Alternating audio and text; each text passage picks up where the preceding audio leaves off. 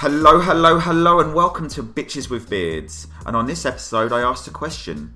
If it snows this holiday season, who's going on my tyres? And Max, just so you know, larger than life is just the right size. We're the podcast that attempts to break down culture with all the elegance of two coastal grandmas. But in truth, we're just a couple of bitches with beards. I'm Max, And I'm Daniel. and we both have opinions. So let's get this party started. Cheers. Cheers. So, Daniel, very special episode today. Yes. We took a week off because Daniel and I are both cooks in our group, so we take Thanksgiving week off. And we take it very seriously. yes, and because Thanksgiving uh, falls really on Wednesday, Thursday, Friday, which is our planning, recording, editing days, we Right. decided we were going to do a very lovely special episode. And what are we going to be talking about today, Daniel? Today we're going to be talking about that iconic cult classic To Wong Foo. Thanks for everything, Julie Newmar. Now, I know it's a special episode. Mm-hmm. I don't usually like to do a, a personal catch up because it's not relevant, but I have to say this morning I woke Bug up to get his food in him, Uh-huh. and he's he was on the smaller bed, which Uh-huh. he's not used to, so he stretched his legs out and rolled off the side of it. and our poor little dog, he's he's very old, and so. It, he do, he did does the turtle thing a little bit, and he was there like that, and he, he got back up on his legs. But I just have to say, while I was doing my notes this morning, so was sitting there doing my notes, I, I just love Bug rolling off. He needs a little life alert. Help, I've fallen and I can't get up. He looks a little drunk, um, which we're going to probably be a little bit by the end of this episode because it's 11 a.m. But and we're about to get in the car. But what are we drinking, Daniel? Today we are having a lovely apple cider mimosa. Listeners, all you need is apple cider and champagne. That's it. There you go. Simple, sweet, to the point. Cheers. Cheers. Hubs is doing his one right now. Yep.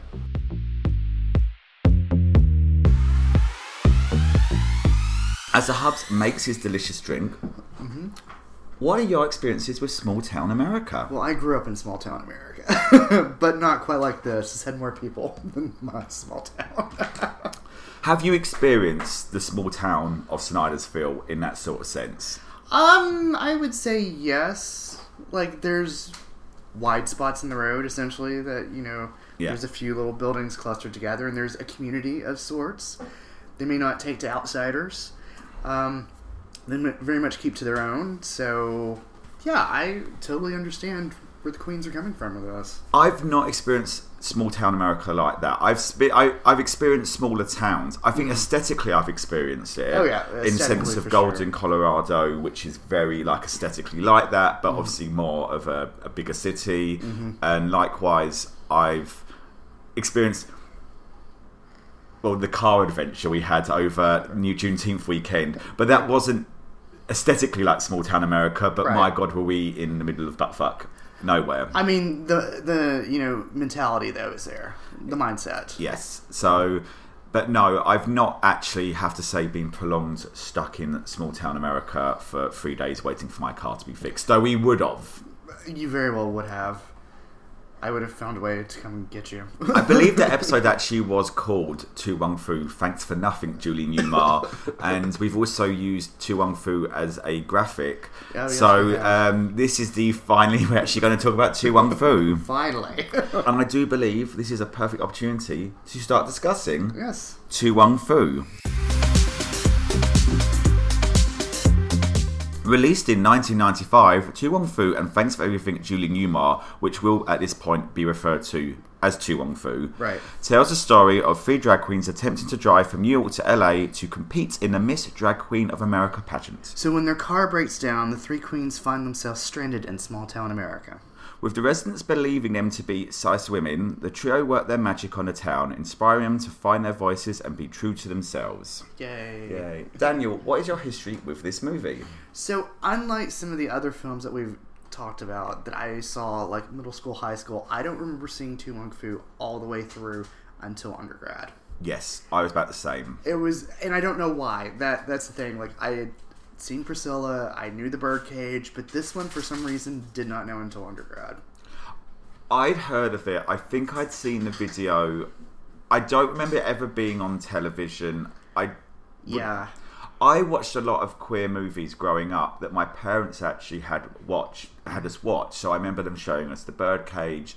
Priscilla was huge Mm-hmm. as a film that just so happened to be a queer film. My parents adored it. They loved Australian comedy. Mm-hmm. It was the height of Australian comedy at the time. You had Strictly Ballroom, you had Muriel's Wedding. That film I remember seeing, but I would never have dared really as an adolescent go out to buy the DVD or VHS. It's one of those situations. Now that you mention it, like I don't remember seeing this on television. Yeah. Like I think I had to stream it on Netflix the first time I ever saw it, like early Netflix at that. So I, I think that was my history of it. Is like Yeah. because I don't remember seeing it on cable even in like undergrad. I think like I had to be linked up to do streaming for it. I think I remember it was consi- it was considered, and this is like we're going to discuss, the American remake of Priscilla. So it wasn't really shown. And then I think I bought it out of curiosity when I was getting into queer cinema and mm-hmm. starting to see stuff. I bought it, and I remember I really enjoyed it. But it was a long time, even after that, before we got to that that point of understanding it. Mm-hmm. Which actually conveniently brings us on to our next section. Right. This, is, not, a Priscilla, remake. A year before To Wong Foo, in 1994, the world experienced the adventures of Priscilla, Queen of the Desert. This movie sent three drag queens, one of which is a trans woman, we shall mm-hmm. point out, Yes. across the Australian outback to experience small town life and car troubles. Sounds familiar. They're very similar in storyline. The films have nothing to do with each other, with To Wong Foo's production already in motion by the time of Priscilla's release. The biggest difference is that Priscilla handles LGBTQ plus issues head on. No one is under the illusion that they are size women, though I said one is trans, which not only adds to the quirkiness in the comedy, it makes it a slightly deeper, darker movie. A lot deeper, I would say. So again, Daniel, I ask you, what is your relationship with Priscilla, but in relation to Tu Wong Fu? So I'm Team Priscilla. Yeah. I'm not gonna I'm not gonna sugarcoat it. Don't get me wrong. To Wong Foo cult classic. I watch it. I enjoy it. But Priscilla, hands down, I'm like yes every time. We are planning to do Priscilla, aren't we, at some point? Yes. Yes. I, I think we're planning on doing Priscilla after the new year. Yeah, uh, Priscilla's um, a, a, a, it's an amazing film. Yeah. but it's filmed better. It's got mm-hmm. some. They really use the outback and the colours. You have the culture clash comedy, but it's also whereas in To Wong Foo they are they spend their whole time in drag. Again, we'll discuss that in a second. Yeah. Priscilla they go in and out of drag. Right. It's more realistic. But there's a lot of danger, and there's Yes. there's a, there's a scene where they There's tension. there's tension and there's one says that one scene where they they go through a town in drag purely because someone had a childish bet going on and that makes it funny and they justify a lot of it. Uh, the big real big difference i think was that though priscilla had names in it at the time uh, see guy pearce had uh, it was only launching his career because of neighbours. Bill hunter who plays the main guy um, the straight guy in it was a big Australian actor. I think he was in Muriel's Wedding. Um, and Terence Stamp was the only real name. And actually, they wanted Colin Firth, but that was another story. Ooh. Another story for another podcast. past- yeah. But whereas To Wong Foo with uh, John Leguizamo, who I think was still kind of launching, He was launching at that point. but yes. Patrick Swayze and, and um, God, what's going Wesley on? Snipes. Wesley Snipes were both big action stars Yes. at the time. they had a name. They had a name. They had names. And so it had, and then you go into Stockard Channing, Blythe Danner. Mm-hmm. The names were really big in it. Mm-hmm. Whereas, so that was the sort of thing. Whereas I think To Wong Foo was is a far more mainstream movie, even though it was edgy at the time. I mean, there was audience appeal. We'll put it that way. Maybe. Yes.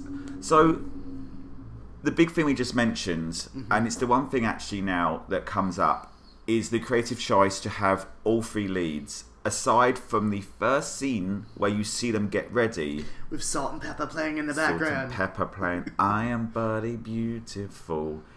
In And where is the body? where is the body? But they're in drag the whole time. yes, literally. literally. Um, and that has become up for debate because one of the big issues that comes up, not with just this film, I want I don't want to generalize, but I'm gonna be blunt. Any queer film, the the second it comes out, it's out of date. Let's face it. Yeah. Is that some culture has changed. Culture's changed. Is the language used in it, uh, and that is something. When hopefully people are going to go out there and, and watch this movie, I believe it's available on Amazon now to rent, but I don't think it's on a free it's I don't think it's free anywhere. No, no, I think it's a Netflix removed it. Well, not removed it, but they no longer have it as part of their accessible library. yeah. But no, when you see it, you're you're going to experience like lots of language. They break down what a difference between a drag queen and a trans person is, and even then, that yeah. that those lines are now blurred because of the gender queer movement, which is fantastic. But people now are, are starting to like find the lines aren't as strict as they were considered back then. Right. It, it was one of these that I remember. Um, that was one of the things that I remember from watching it the first time in undergrad. I was like, oh, those definitions even then, because that would have been like 2009. I was like, oh, that's that we're we're already starting to be like, oh, we're moving away from that. I mean, it's not like it is today, but it was like, oh, we we we're not quite saying it, phrasing it. That way. So the question I have for you, though, Daniel, is: Do you, if you were to watch it now with fresh eyes, would you? What would you consider the orientation, gender identity of the characters? Oh, that is a great question. Um, because I've been debating about that for most of the time. With them, you know, quote unquote, staying in drag the entire time. Yeah. I would consider them trans. Trans, poten- yeah. Potentially, yeah. You would say if someone you think anyone watching it now would go, it's a story of three trans women who Yeah. who do perform in drag but mm-hmm. going across America. Yeah. Yeah. I, I think I think we've shifted that one. That I wouldn't necessarily say that they're drag queens. Yeah. So I had to look online about this, and I was curious to see like if there was any definition because some could just say actually this was done because it's someone that just misunderstood drag queens at the time, which you know could be the case. Let's face it. It's it though there was drag was going very mainstream. Um, RuPaul, who does cameo in this in a really good role, Yeah. um, you know, does you know hadn't really defined it yet. So the writer of the film, Douglas Carter Beane, um, is quoted as saying, "It was about the fantasy and the illusion. It's about the work that goes into the art form. It was never meant to be an absolutely truthful documentary look at drag." So writer journalist Naveen Kumar says that To Tu Wong Fu's drag performances remain completely unbroken throughout the film's entirety, heightens the movie's extreme emphasis on beauty and artifice. We're going to go back and we're going to reflect on the film after we've gone through it. Um, Right. But I do, for me, my only vibe is that it takes. Yes, you have that countdown to destruction. Will they be discovered? Mm-hmm. But because they're not in, because they're in drag the whole time and they are presenting as women, you do remove the ch- any chance the film has of discussing LGBT issues. Right. It could potentially at the end be it becomes something about acceptance at the end, but I think that's yes, I get it. It's about that. It's about that extreme, but Priscilla and I don't. We don't want to turn this into a.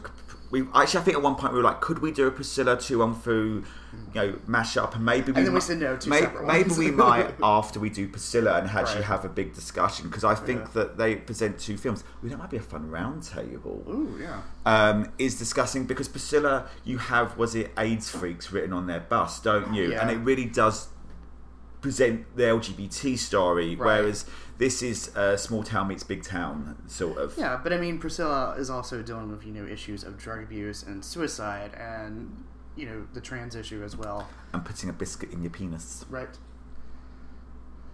Did you know that? He's called Trumpet. Her, you know, Bernadette loses her husband. He's called Trumpet because he had a foreskin so big he could put a digestive biscuit and it would look like a trumpet. That's the, it's deleted from the film. It's on the DVD. Yeah, we'll yeah. probably cut this bit, but it's in. They bring it into the musical. They do have that line in there. I don't know why they call him Trumpet, and you never.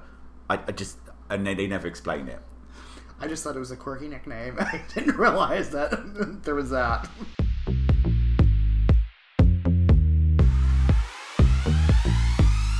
Before we move on, got a couple of bits of trivia. Okay. We can we can divulge, and then we can go forward and start breaking down.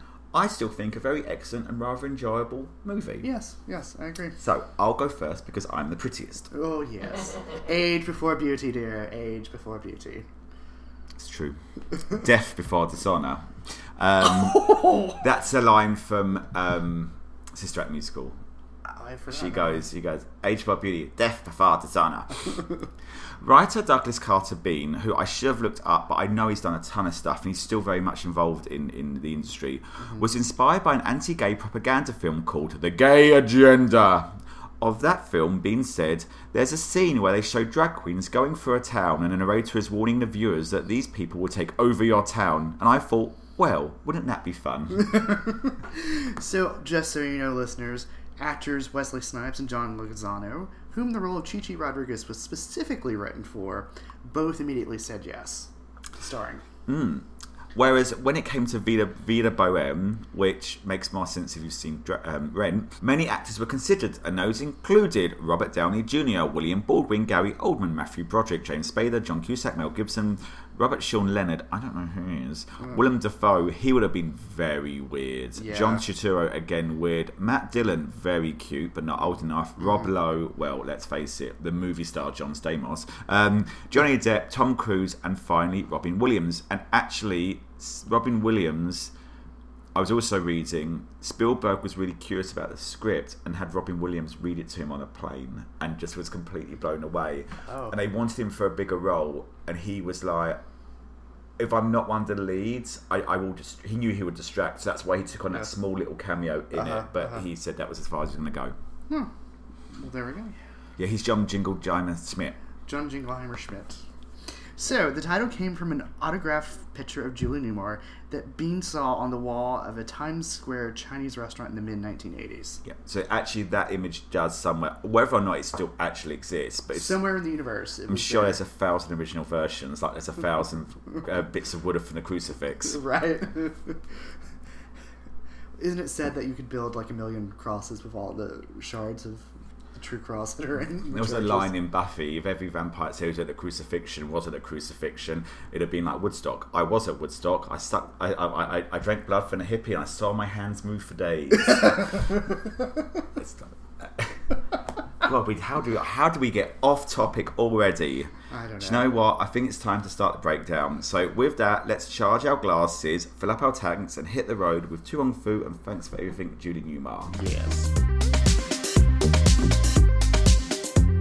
Our film To Wong Foo opens with two of the 90s biggest action stars, Patrick Swayze and Wesley Snipes, transforming into their drag personas.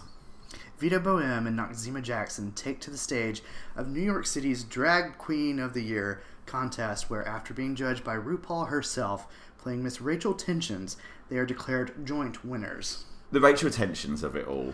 Oh my gosh, that is probably one of the most iconic looks that RuPaul has ever done. So again, if you haven't seen this, and we're hoping it encourages you to see this, RuPaul appears from the ceiling, descending in a Confederate flag dress. yes, with the drag queen persona name of Rachel Tensions. It's perfection. Yes. In this scene, as well as RuPaul, though, we're going to get cameos from drag acts no, Joey Arias, Lady Bunny, who is stunning, Misunderstood, Candis Cayne, who is now a legend in the hmm. trans community, Flotilla DeBarge, my personal favourite, Miss Coco Peru, mm-hmm. Lady Catiria, and gay British icon, the stately homo of British culture, Quentin Crisp. yes, so any drag queen that was a drag queen at that time is in this film. They filled it out. Yes. And they're all playing other contestants essentially. Yes. Or bits in the audience. Bunny's in Bunny's a, Bunny's in the audience and Yeah. Quentin Crisp's in the audience. But Coco Peru is a contestant. yeah, I I love. I'm still so determined to see Coco. Uh huh. For me, this was actually a really weird scene because I was used to. I'd never seen drag pageants or heard of them. Right. Drag drag queens performed in pubs, lip syncing. Fair, fair. They didn't walk up and down a thing. I was like, so I was like already watching this, kind of going, "This isn't real. This is completely does not make." I thought that was made up for the film. No, but I, I will say, like, my first experience with drag queens, it was very much uh, sort of a nightclub routine of, like, sort of like, oh, here's a drag queen performing a Yeah. set of numbers. Like, and there she was. the idea of them just walking up and down. Yeah. yeah. So, yeah. All right. So leaving the contest, they encounter little Latin boy in drag, Chichi Rodriguez. I would like to point out that is Wesley Snipes' line, not Daniels. Right. Played by John Leguizamo, a rough around the edges newbie drag queen. Actually, a drag princess, mind you. Inspired, see it. After attending the after party for the drag contest, inspired by a signed photo of the statuesque Miss Julie Newmar, Vida persuades Noxeema to take Chi Chi with them to the Miss Drag Queen of America pageant in Hollywood. But in order to do so, they must trade in their plane tickets and drive across the country. So we do have another couple of cameos in this scene. Uh, do you want to name one of them? Uh, Robin Williams. Do you want to name the second? I am blanking on the second one. Naomi Campbell. Oh, okay. She walks up to um, Vida and goes, "I will never be. Oh, I wish I could be as beautiful as you one day." and I think Anoxima goes, mm, "You can dream, darling." so you do have this cameo from Robin Williams playing, and he comes in and he helps them trade in their plane tickets, and they work out they can they can afford a car Yeah. because Noxeema does not get on a bus because she ain't Miss Rosa Parks, Right. as she says. And we will say right now that if anything sounds slightly offensive, it's because we're saying the lines from the film, Yes. not us. Yeah. There is a lot. This scene actually has a couple of lines because at one point Vida talks about how she made Noxeema and helped stop her looking like Moms Mabley, Yeah. who is a was is a very niche reference, and we have been accused accused by the hubs occasionally of niche referencing, but that is the nichest of reference. Uh, Moms Mabley was one of the original um, iconic black comedians, and she um, has appeared. I do believe. Oh, oh, what's her name? Who played her in um, Marvelous Miss Maisel? Oh, I can't remember. But she did appear in Marvelous Miss Maisel as and that. So yeah, so that was a bit of a wow. That's a reference, That's a throwback. and I'm pretty sure yeah, that is very offensive now. Uh huh. But you do get to see Robin Williams. Uh, it's always lovely when he appears in films in the nineties. Yes. So yeah, And this was pre Birdcage. yeah, I'm very close, Close, to. It was he was really at the sort of height of his powers at that Yeah. point. He actually never lost his powers, but Right. pretty much every family film. Because then he kind of got a bit usurped after this by Jim Carrey. There was only like one rubber face sort of person in a Yeah. way. So this one would have been post Mrs. Doubtfire. Yes. Yeah. So he was again very family friendly. Was it post Aladdin as well? Yeah, and Hook. Hook. Yeah. So he really was there. So for him to be in a film like this is absolutely brilliant. Mm-hmm. Our trio decide to visit a used car dealership where they are persuaded multiple times by the owner to take this slightly more safer but dour car that does not include a convertible roof.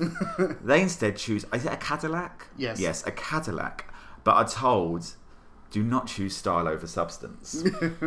So after a detour through Connecticut, Pennsylvania, who knows, they see Vida come face to face with her past. The trio head off into America's heartland. Vida and Noxeema use the drive to begin Chi-Chi's training to become a full-fledged drag queen with the four rules of drag. The trio who have undertaken the journey in full drag realize that they have to face their fears and check into a hotel. Quick thinking by Chi-Chi sees them do so as disguised as female basketball players, or not so much disguise, but they are believed to be a group of female basketball players. Yes. Well, multiple levels of this one.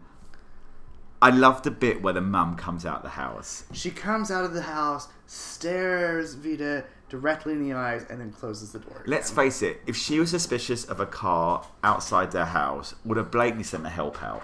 Oh, yes. Would have Absolutely. blatantly sent someone out and said, Who's out there? It's like, there's a statuesque woman that looks a little bit like your son. Just right there. Just right also, there. she's quite older than I think what she she looks really old.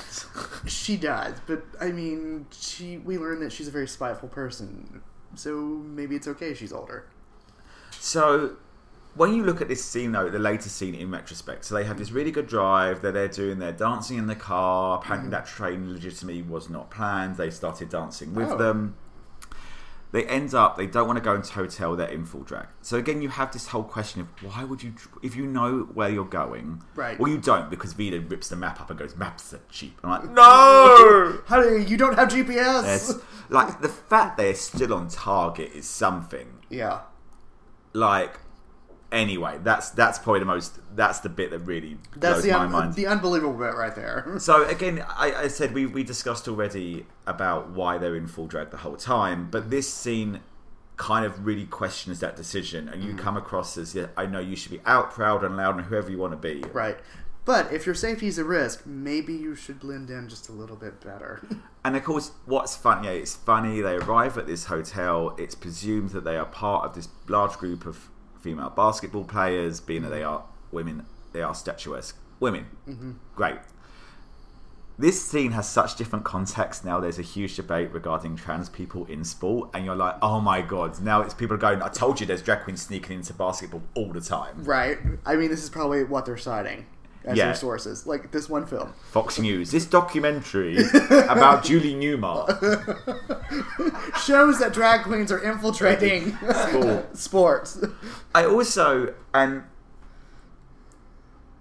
like I'm kind of feel a bit disgust, annoyed by the scene where they buy the water in their bathing suits because they could have got out of drag and we could have had at least a brief two minutes of Patrick Swayze, who, if you haven't seen in the '90s, was the epitome of man. Um, yeah, Yes. Um, the opening scene of Ghost is really great with him and Oh. Tony Goldwyn. Oh.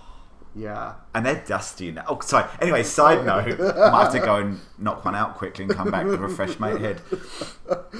But no, but no, it is again. Th- This this implies where the fantasy lies in it. It's really good. I, I, I you know, it obviously they, they they get there. It's really funny. It though it is negative to women in saying that women in sport are also statuesque and manly. But again, Right, right. so probably this is a, a scene that does not quite age well. But let's take it as dated. But then you get Wesley dated. Snipes doing the. Yeah. And I love the fact he put his hair in pigtail. His Pigtails. wig in pigtails is Wigs brilliant. and pigtails. It's wonderful. So the journey continues with Chi Chi reading aloud the rather spicy Adventures of Lauretia, polar opposite to the children of the corn country that the trio are driving through. Literally, country roads lined with corn. Which means this will end as great as anyone thinks it will. And with that, we're going to take a brief pause because Mm-hmm. this is where the movie puts on a new frock and tones change. We are going to handle the next few points with all the emotion of British parents. So, serious, guys. Serious faces. Right. The trio are pulled over by Sheriff Dollard, played by Chris Penn, for no real reason. Vida is pulled out of the car as the driver, as her safety as the only Caucasian is questioned. Again, that's shocking now. Mm-hmm. The sheriff, for lack of a better phrase, attempts to rape Vida. However, at that moment, Patrick Swayze remembered that they starred in the film Roadhouse and beat the living shit out of the sheriff, leaving him dead cold in the road. Fleeing the scene of the crime, the trio drive to a rest stop, refreshing themselves, changing their looks, and acting like the last five minutes never happened. Mm-hmm. Ignoring the disgusting sexual assault, Yes. they got changed in that bathroom. Oh! It was a horrible little 1950s side of the road rest stop, and it looked every bit of it in the 90s when they were filming it. And it was just like, oh. But the thing is, you change an outfit and you didn't commit a murder. So the thing is, and this is actually where again I don't want to. We're not going to compete comparing this to Priscilla, but Priscilla, Priscilla, Priscilla handles tonal changes very well mm-hmm. because it has a musical. It's not afraid to bring it down, mm-hmm. and that's what's so effective about it. Whereas this scene, they never really quite handled this scene well. It's No. played for comedy, and I get it. We And it's not that funny. funny. Apparently, though, Patrick Swayze put a German sausage up his trousers. Oh. So when he grabs it, Chris Penn's face is real. He, he thought that Patrick was packing, which I like to think Patrick was packing anyway. Yes. So that look is real. But no, it, it's it's just not.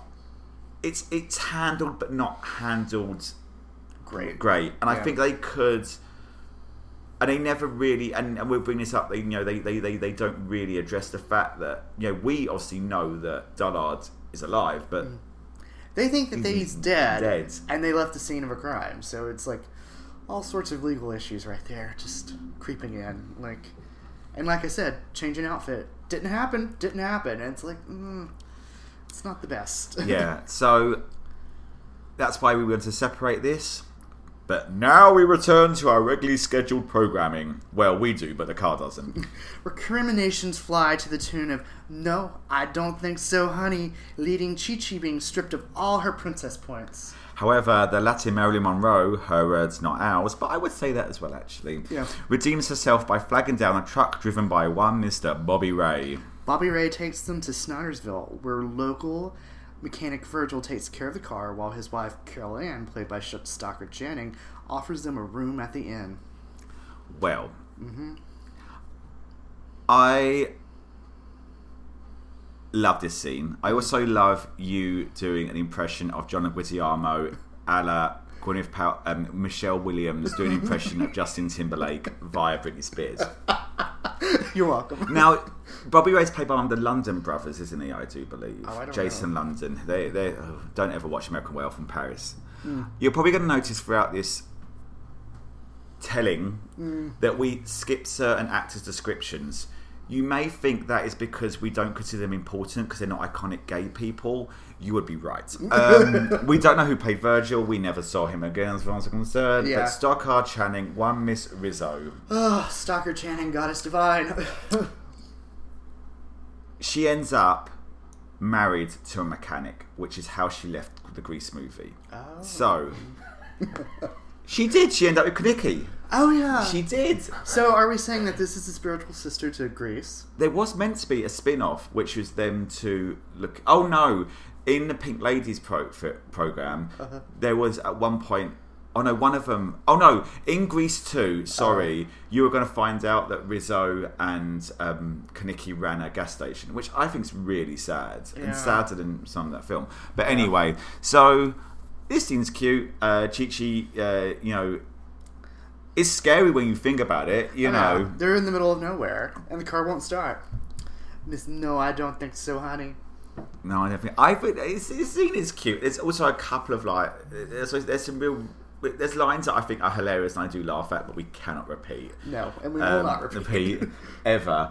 But no, it, it it's a cute way to get in there, and it, he's such a the Bobby Ray character, such a nice character. He's bland as fucking dishwater. Uh, he is so he's bland. bland as Callan's um, stew, but um, yeah, because Virgil don't like that spice. and I do. I, I do love like the bit where they're like no overhead lighting, no overhead lighting, Mm. but then they've got to go out in the day. It's so like that. Yeah. And was it was it the pre- uh, no the line I love? This is the presidential suite. Must have been one of those bad presidents.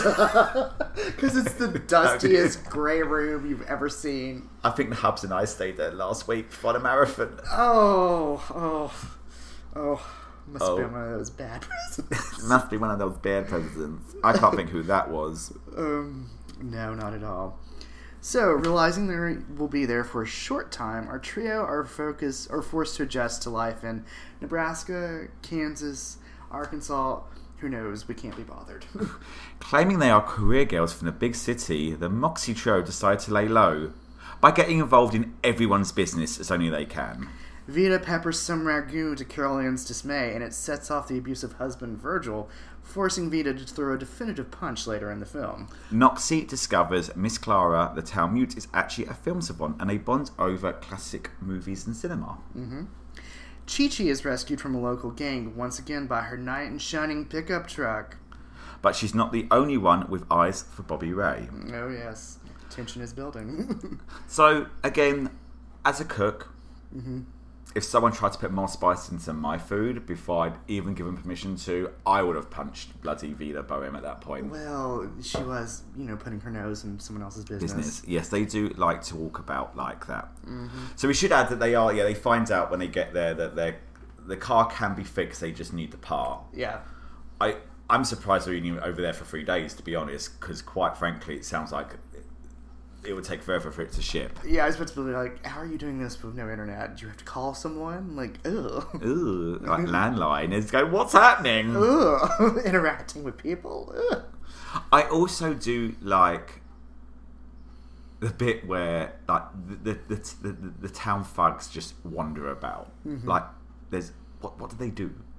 What is? How do you spend your day when you wake up in the morning? What do you do? Let's get the boys together and wander about. Let's walk from field to field. It is Michael Vartan though. I know. And there's a little cute cubby one in there, like oh, hello. But oh, no, Michael. Vartan in a really early role. And for those that know who Michael Vartan was, he was in. He started. He got big in Alias with Jennifer Garner, Right. And then he they they were together. Then they split. Then they got back together. Oh, it's all crazy. Yeah. Um, and Miss Clara Yeah. Yes, Miss Clara. um, is from Ghostbusters. yes. She is the uh, librarian at the start of Ghostbusters that sets it all off.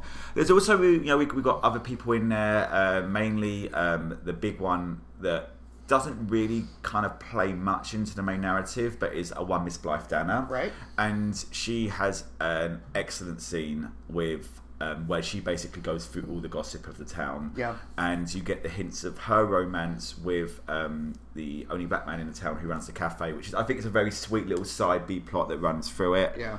And the other town member, as I quickly get the cast list, who I absolutely adore, is Beth Grant as Loretta, and you will know her from stuff like the Mindy Project. It just type in Beth Grant, and and she's just such an amazing character actress, and she plays in uh, Sordid Lives the sister that's Oh, yeah. trying to perpetually um, try and quit smoking Mm-hmm. with the elastic band trick. Oh. But she's I, I love her, and it's always nice to see her in films as well. Mm-hmm. And I don't think actually gives two shits as to what the film's about, and I think has for that reason had such a, an amazing career that she deserves. Yeah. I completely agree with that one. So, bit of film trivia there for you. Yep. Yep. Yep. Watch out. B plot alert. Oh no!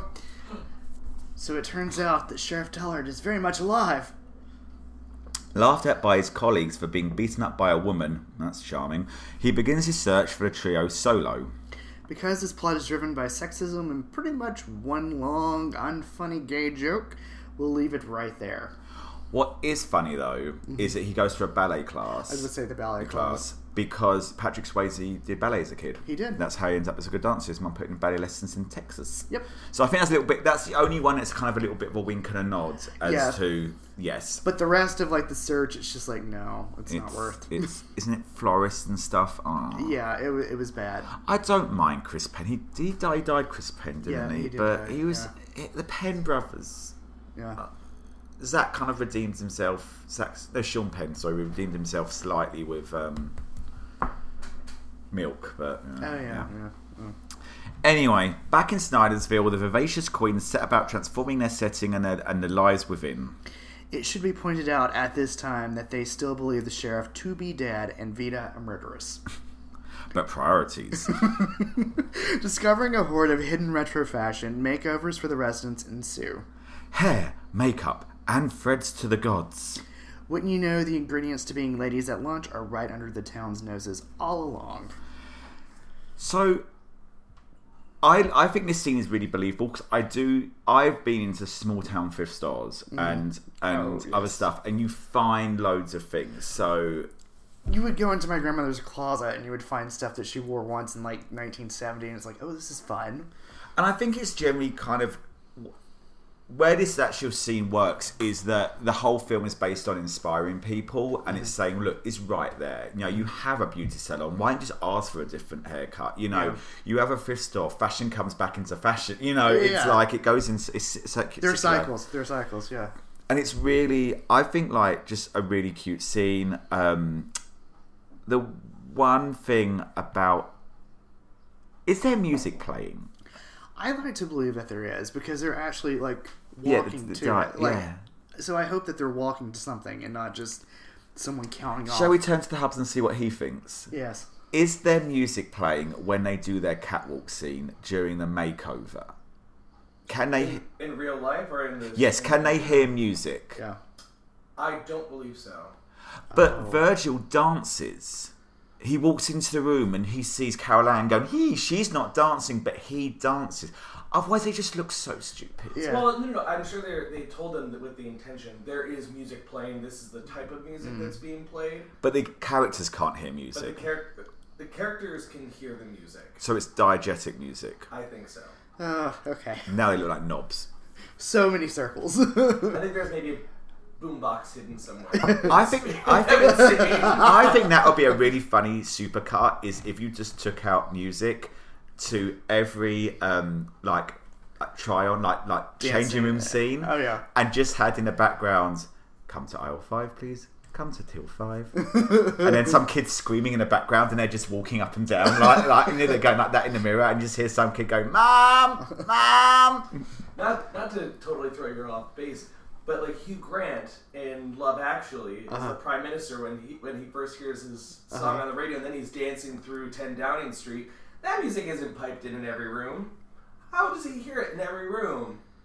And why is he still dancing if he can't hear it? It's a It's small 10 West Downing End. Street. He's got Cherie Blair in the corner, Yeah. just singing along to it. I am the one. He's the prime minister. He can do whatever he wants. right? There is. Oh God, we've got way off. I, I love this, but um, so this actually, this is the one thing I did want to bring up in this scene. Is the one thing I want to say the one thing like we haven't been chatting. Right. They're career girls from the big city, and I think that's the common thing that that's the thread that goes through it, and it is the they want to.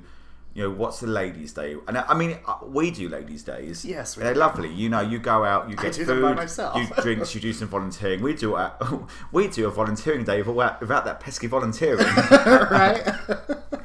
With a martini in Yeah, hand. but was there like that was very this is kind of the tail end of the yuppie period. So we've had Working Girl, we've had all this stuff in you know everyone's aspiring to be in New York City as Right. a social. I mean, we fucking do it anyway. Yeah. You know, Carol Ann is aspiring to be the role she has in um, First Wives Club. Yes. So, but it is such a that's very for the time, wasn't it? The idea of the woman's dream is to Go to the city, go into the workforce. locals, but then marry rich. I mean, it, it's post second wave feminism. Yeah. Yeah. I mean, personally, I would do the working girl route of um, if Joan Cusack's here though, and marry Harrison Ford because in that film, my Mm. God. Ooh. Harrison. But no, it is kind of that. Is that very? They want to be career girls. No one asks them ever thinks to go. What is your career? What do you do? But they are career, they're, they're a career girl. career girls from the big city, and I I think we need to spend the rest of the day if someone says to us, "What do you do?" I'm a career girl from the big city, um, and see how long it is before people go. But what do you, you do? do? I'm a career Career girl girl. from the big city. what city? The big one. That, that would go over really well here in DC. I would just laugh at people's faces Actually, I want to do that the next party we're at. What do you do? I'm a career girl. While we're eating, while while shoving our face with Sarah's potatoes. I'm a career girl. I'm a career girl from the city. Pass the mash. Sorry. I'll go first because you're not. You're, I'm not laughing. Right. With that, our drag queen trio turn their magic on a town strawberry festival. It should have a theme. What better than red and wild? In the words of Ina Garten, how fabulous is that? The women aren't the only ones getting a wake-up call, as the men in the town learn how to treat a lady. Noxie teaches some manners to the bullies by grabbing Michael Vaughn's balls. Sorry, Sydney. Wink. Vida defends Carol Ann from abusive Virgil and sends him packing. Chi Chi abides by the rules of love, rule number three, for those of you who are keeping track, and after turning down a gesture by Bobby Ray, sends him into the arms of his true love, Bobby Lee, and the town dances the night away. Like, what would happen If they had different names. if they had sex and he's like, I need to anal? like, like, I'm sorry, but at one point, I get it. She, she is feeling her true self, but she's going on a journey that ends in disaster. well, the, the, if, if Bobby if Bobby Ray opened up his mind, I'm sure I opened in a very good time. Yeah. But how far does he think? She think they think they can take this before Bobby goes away with Chris Penn and feels the sausage. Yeah, yeah. There, there's only so so much that you can do. So, so yeah, There's plenty you can do, but Well, what's he going to yeah. do? Tuck it between his legs and pray? right. Hope that Bobby Ray has never seen a vagina. He may not have. And I'm guessing there's a lot of hairy bush there. They've barely learnt that there's a salon. You know, no, Yeah. no one getting a wax. well, it's true. I bet Blythe Danner though probably has. She looks like she's really good with a, a candle and a bit of toilet paper. She had the first egg from Goop in that But- film. I also do love the bit that within like one day, you know, they've transformed like the cafe into a bistro, and uh-huh. he's like, "Oh, just add in a dollar surcharge, and you, you know, you've paid for the whole thing." I'm like, they look like they barely have two dollars to rub together. I know. But it is cute what they do. I mean, it is like let's face it. If you if you have if you are running like I don't think any of our podcast listeners are, but running a business into the ground, this film actually shows you how to quite easily make a few changes to make something quite nice. Yeah. But um, no, I do love that bit. And then at the moment we are going through this charge issue in DC, so Right. this actually gives me like a bit of like a oh, they're getting the charge as well because they're not tipping. right. it's too close to home, My God, this is just about the birth of DC. and it's only a dollar. Oh my gosh! Wait until it's seven. Ooh. While the town transforms, Carol Ann is secretly fixing the car. Meanwhile, Virgil and Dollard meet up and realize that they have problems with the same people, those pesky drag queens. Knowing the queens are in Snydersville, parties converge for a showdown of Spartacus proportions at a- at the Strawberry Festival. Out of the town emerges a red veiled figure, and in her most believable moment in the entire film, Stockard Channing demands the attention of the screen. Love her walking out. It is kind of iconic. No one's really done that look, have they? No. Like, if the hair pulled back. Head to toe, red. Red. Again, lots of red dye there. Lots of red dye. I think it was red velvet too. It looked good as a wedding dress, wasn't it? Uh, yeah. I do. So as much as I don't like Virgil and I don't the Dollard story, I do think it's quite clever how they. That's quite a clever little Yeah. bit of how that he actually works out where they are. If Yeah. you ask me, and you should ask me because I know everything about film. Yes, you do. We're we near the end yet? I'm, I fancy strawberries now. Actually, Oh yeah, some strawberry cheesecake. Mmm. I've never had strawberry pie. Oh, strawberry rhubarb pie. I've had rhubarb pie. That's where it's at. Anyway, throughout this, the drag queens hide in the hotel, awaiting a grim fate, not just from Virgil and Dollard, but also from the town who have discovered their secret. There's tension. Instead, each of their new friends stand up for them, declaring themselves to be the drag queens that Virgil and Dollard are looking for. I'm Brian, and so's my wife. Virgil and the sheriff give up, leaving a town and our trio to celebrate the strawberries, tolerance, and suspiciously large women. Very large women. it's a cute scene. It's a standard one at the end. yeah, it's a little bit cliche. I'll be honest, I'm still not quite convinced anyone apart from Stockard Channing knows what a drag queen is. Right. And I think that you you could really probably cut in there like that if you had you could have cut in Dianne Wiest line of it's a man like over the crowd scenes and just have her going they're two men it's a man and they're still going What? what? strawberries anyone also like I, I I don't want to rip holes but at the same time is they've never really established why strawberries and where all these fucking strawberries come from Because you don't see a single strawberry field, you see corn. There is no strawberry field. I mean, if it was a corn shucking festival, sure. then So it's a Chi bit- comes out doing tr- tricks of a cob, you know. Why should we get free? then it makes sense. But no, it's lovely, and I think it's strawberry, the red, but. You know the whole what is it the, the you know the, the the smoking gun the idea is if you mention a gun in one scene it has to be shot in the next at not one point do they say Strawberries. But Daniel, you know a little bit more about this country than I do. Uh-huh. Would there be a where this would there be a strawberry thing? So there are different festivals across this country. However, I don't know strawberries being grown in Nebraska, Kansas. Like it's corn. Cool. It's fields of corn, sunflowers. You could have a sunflower festival, but strawberries. Yellow for gender neutral. Right, you know, you get strawberries in like California and like parts of Georgia. Like, honestly, not Not there. not Nebraska.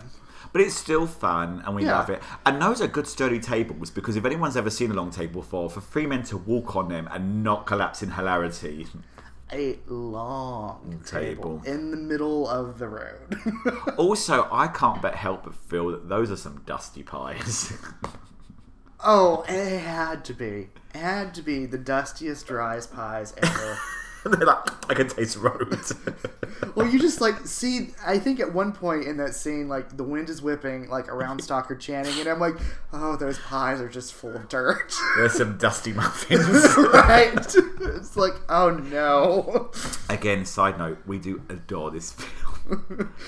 But there are moments, moments. The Three Angels, led by Farrah Fawcett Majors, um, Kate Jackson, and damn it, I can't remember the original tri- one. Oh, oh, she was a spokesperson for Tuesday morning. What was it? Lucy Liu, Bissett, Bissett. Jacqueline Bisset. There you go. God, we're good, aren't we? I know. Cheers. Cheers on that remember the three original Charlie's Angels. Do you know Farrah Fawcett was only in one series? I didn't realize Her, that. her star rose, and she went quite quickly. Yeah. that hair, That hair. that hair. There you go. I did love Charlie's Angels. Anyway, the three angels, St- Stockard Channing's words, not ours. That would be nice, babe, by the way, thank you. Yes. Um, the f- again, sorry, we're going to keep this bit in though. The three angels, Stockard Channing's words, not ours, drive off into the sunset with Charlie nowhere to be found. I have to ask Charlie. Charlie's Angels. There we go. Okay. God, so- fucking hell. literally, you just made the joke and you didn't make the connection. I, I It's eleven fifty eight in the morning, and my husband's pouring me my third glass of champagne. I mean, I sorry. I thought you would get the reference whenever I was making that line. So anyway, But he did add in this comedy element. Anyway, it- continue. So our film ends with larger than life is just the right size, as the little Latin boy in drag, or our drag princess, has become the drag queen, crowned by her statuesque self, Miss Julie Newmar. I'm going to say this, and you might need to turn down your volume. Oh God, He wasn't entered in the competition. How did he win? That is an excellent plot hole It is the hugest plot hole. because it's supposed to be Noxie and Vida that are in the competition. I get it. He's learned his lesson. Pardon? I think it's the year after. I think they all go. I think they don't make it very clear, but I think it's the next year after. that. Okay, let's go with that one. Because well, no, because uh, who crowns who crowns her? Judy Newmar. Yeah. Okay, but I thought Vida also had to like bow down, and take her crown off or something. No, No. no, Oh, okay. no. They have the flowers. They, they, they yeah, because they, they, they stand together Yeah. and they release, yeah. Yeah. So that is my only thing. She does look amazing. I'm loving. Yeah. I do love a drag queen that's brave enough to wear a short crop wig, Yes, and it frames her face so stunningly. stunningly. I also kind of so the as we established in our trivia because Uh-huh. we're very well researched Mm-hmm. uh, that this is actually based on a legitimate. The title comes from an actual signed photo by Julie Newmar, Mm-hmm. so it wasn't like let's find a celebrity and we'll just call it after whatever celebrity agrees. This film is reliant, and it is a lovely point and it is beautiful. She does go, Julie Newmar, goddess of screen stage and screen, Mm-hmm. is at the in the last scene. I know career was a little bit quiet at that point because Yeah. she was retiring. You know, she Yeah. deserved it. She was Catwoman for fuck's sake. Exactly. But I wonder what if they had any backup plan if Julie Newmar wasn't able to do it. I have no clue. That that is another plot hole. But it's a lovely end scene, Mm-hmm. and I think that you know they. It's just they all look gorgeous. It's Mm-hmm. it is a nice episode. I know it's a plot hole, but I do think it wraps it up really lovely. It does. Um, I just love the way they all just all look at each other and they're like, and I also th- like the ongoing joke that like Chi Chi's stories are boring. Princess Laquisha, or whatever her name is. Lauretia. So, but I think it's rather interesting. So that we have all the drag cameos at the beginning of the film, but you don't have any drag cameos at the end of the film. Yeah, You know, like I, I think that that could have been another opportunity. But at the same time, is you have to kind of pause it, and I think by that point they um, they I can I, I think it would be nice to have one. Uh, I think potentially taking the crown from one to the other. yeah, like that. That's how you would do it. If like, all right, we're crowning. But it does. We're crowning. No. Sorry. And I thought you say drive off into the sunset. If I was in that fucking car, I drive off early in the morning as possible, so I had as much, much daylight as possible to drive in, quite frankly. Oh, but anyway, Yes, not to stop yet again, like at a rest stop. No. But no, it's a lovely scene, and I think the scene between um, Stockard Channing's Carol Ann and, and Vida's lovely, and I think that Because Carol Ann's empowered. power, now. But I do also think that when you look at the scene, and again, this film is it's very well written. I'm going to be blunt. It's not very well directed, and I think Yeah. that a lot of the, the the threads you are tied up, but you don't see it. And the the question is like, what are they all looking for? You know, you know, Chi Chi wants to feel beautiful. Um, Noxeema doesn't have an arc. No, and she doesn't. and I think that if anything, that's weird. But even Vida, the bit you know that she's been rejected by her parents, mm-hmm. and that's and but that's not played up. You know, she Yeah. does not care. But at the end of it, when when Stockard Channing, when Carol Ann looks at her and goes, you know, I see you as a, see you as an angel, and she looks generally touched that someone's looked at her and fallen in love with the person that she generally wants to be. I think that's such a lovely moment, and, and Patrick Swayze's face is really quite lovely in it. He really is such Yeah. a fantastic actor, and the world is a sadder place for him not being around. But it, it, it answers a question that wasn't asked, and I don't think Yeah. they set up that that's what Vida's on this journey for. Right, and I will say, like, I've been hinting at it in the notes, but I do think, don't get me wrong, I love Stockard Channing, but I think she was miscast. Why why'd you say that? Because she's not a believable victim. Like, she owns whatever, you know, screen she comes on, and I'm just like, I can't get past that. Like, And it's and it's not that she's not a good actress, but Yeah. she is.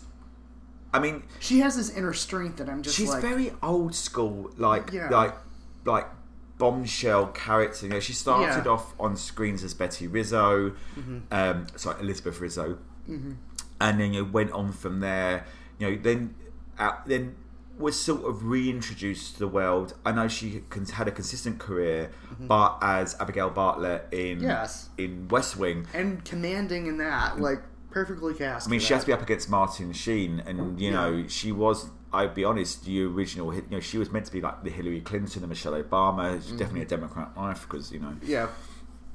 sound like Laura Bush at the moment. But anyway, um, Laura Bush killed a man. Um, no, but it is. I, I I think she plays it down. But also, is Bobby Lee her daughter? Yes. it, it doesn't ever you never it's so I, I, I, I do love this film. I think it's funny. I actually think out of all of it, you know, um, uh, Wesley Snipes is so so funny in it. He has all the best lines Which is opposite of what he was known for, for up, our up until that point. You know, he was so he was, and I don't think he'd do the film now. I think he would be too paranoid to do it now. Yeah. but he did this really great show. I think Patrick Swayze is lovely. I think John Leguizamo is amazing. I, I adore him as who well. has been on the record of saying it was one of his favorite films that he's ever done. Yeah, and then he because he blew up just after that when he was in Romeo and Juliet, Mm-hmm. and obviously the the big box office hit Super Mario Brothers with Bob Hoskins Yeah. and box set. but you know he is it is all good, but there's just no that script needed one more pass, Yeah. and it doesn't. There's Carrie no, Fisher, where were you to do the script doctoring? well, where she, she's good at dialogue, but Yeah. no, I needed one more little. Little pass just to tighten up the give some narrative to people, Yeah. add in some lines. Yeah, just a few lines here and there. Could have saved it.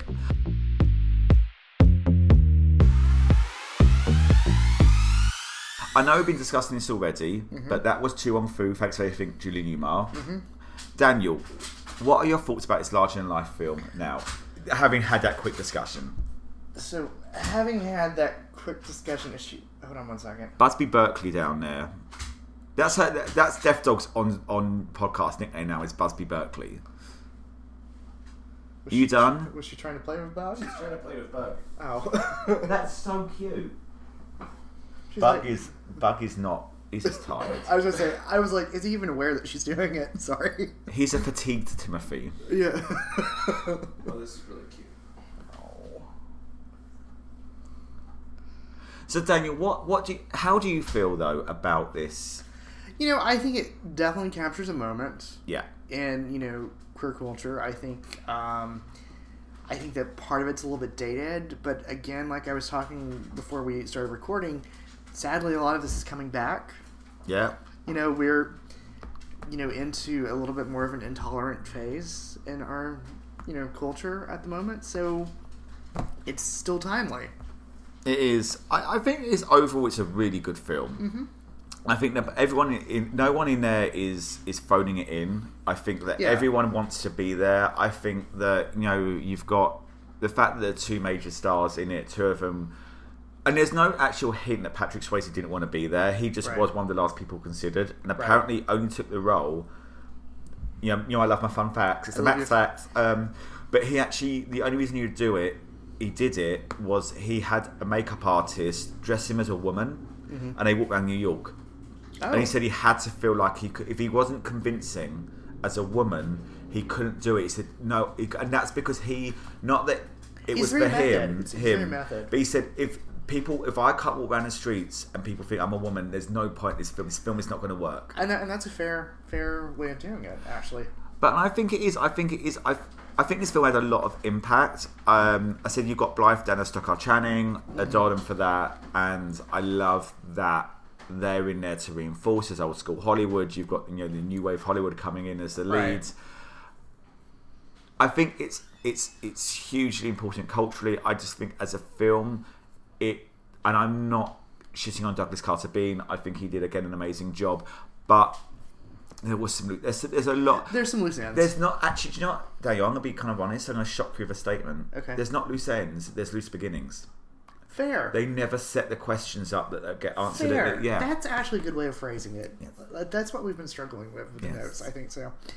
So, Max, we have to ask the question why do you think it's important to look past its more dated aspects and continue to celebrate a movie such as this? we can't erase history. Fair. We cannot change what was said. We have to acknowledge that what was said was wrong. That what happened. You know, we have three, as far as I'm aware, cisgendered um, male straight males playing three drag queens. Um, I don't know whether on there's no hint of sex. I mean, Chi Chi is clearly likes the men I was going to say, Chi Chi's rather horny. horny. And actually, out of the others, the only one that makes an amorous comment is, I think, uh, Noxie about women in Mm. terms of the loving of the glamour on the stage and the screen. right. But I think that you need. But to- even that comment's not even yeah, that sexual. Yeah, you need to look at these films. I, I don't know about you. I, I know stuff is said in this. There's there's some racial stuff in this There is a lot of racial words are stuff. said, You know, there's stuff that Patrick says about um, you know Noxeema, about you know a reference to her color. There's stuff that you know Vida says about Noxeema in reference to her you know her her race and ethnic backgrounds. There's stuff that Noxeema says about um, Chi Chi, which is fucking hilarious. Right. It's so well delivered, but I can't say. One of those lines, No. the one where she's running, Oh, yeah, it's, yeah, yeah. it's a brilliant line, yeah. but again, written by a white male. Right, and it's like it should not be repeated. So this is where we end up. But I think that this film is very much of its time, and in a good way. I think it's a stronger. Mm-hmm. Yeah. I think it's a stronger end of that spectrum. yeah, yeah. It is, and I, and I would say it's for its time. It, it, it does, it does shy away from sexualizing uh, the male drag, the, the the the male gay characters in it, Right. and I think that is probably where that for me is where it is most dated, and it is so of the nineties. Is that you have a gay film without sex. And Mm-hmm. if you want to see anything, Broken Hearts Club is a huge example of that. Uh, yeah. There's not even, you know, you have a whole film about a gay baseball team, and not one of them is seen making out. It's true. Very true. So I I think that we need to continue to see where we've come from. We've understand. I don't think it's a damaging film. No. I think that most people with common sense can watch it and understand that a film in the nineties is going to say that. Yeah, I mean, it was. It's a '90s film. It's a '90s film. It's a good caper. Yeah. And um, its legacy continues to this day. In 2017, it was announced that Douglas Carter Beane and his husband Lewis Flinn were working on a musical adaptation for Broadway. And actually, I did not know this, but the musical premiered at the Hope Mill Theatre in Manchester, England on October 21st, 2023, which only a couple of weeks ago. Oh, so we So- need to find this. Have you seen a Priscilla musical?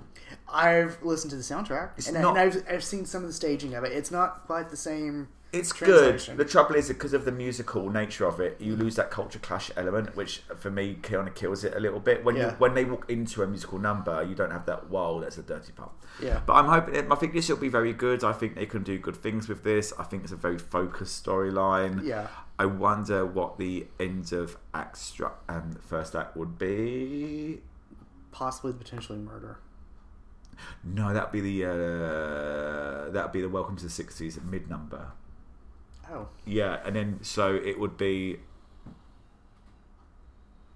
I think the final number of Act One would be the makeover.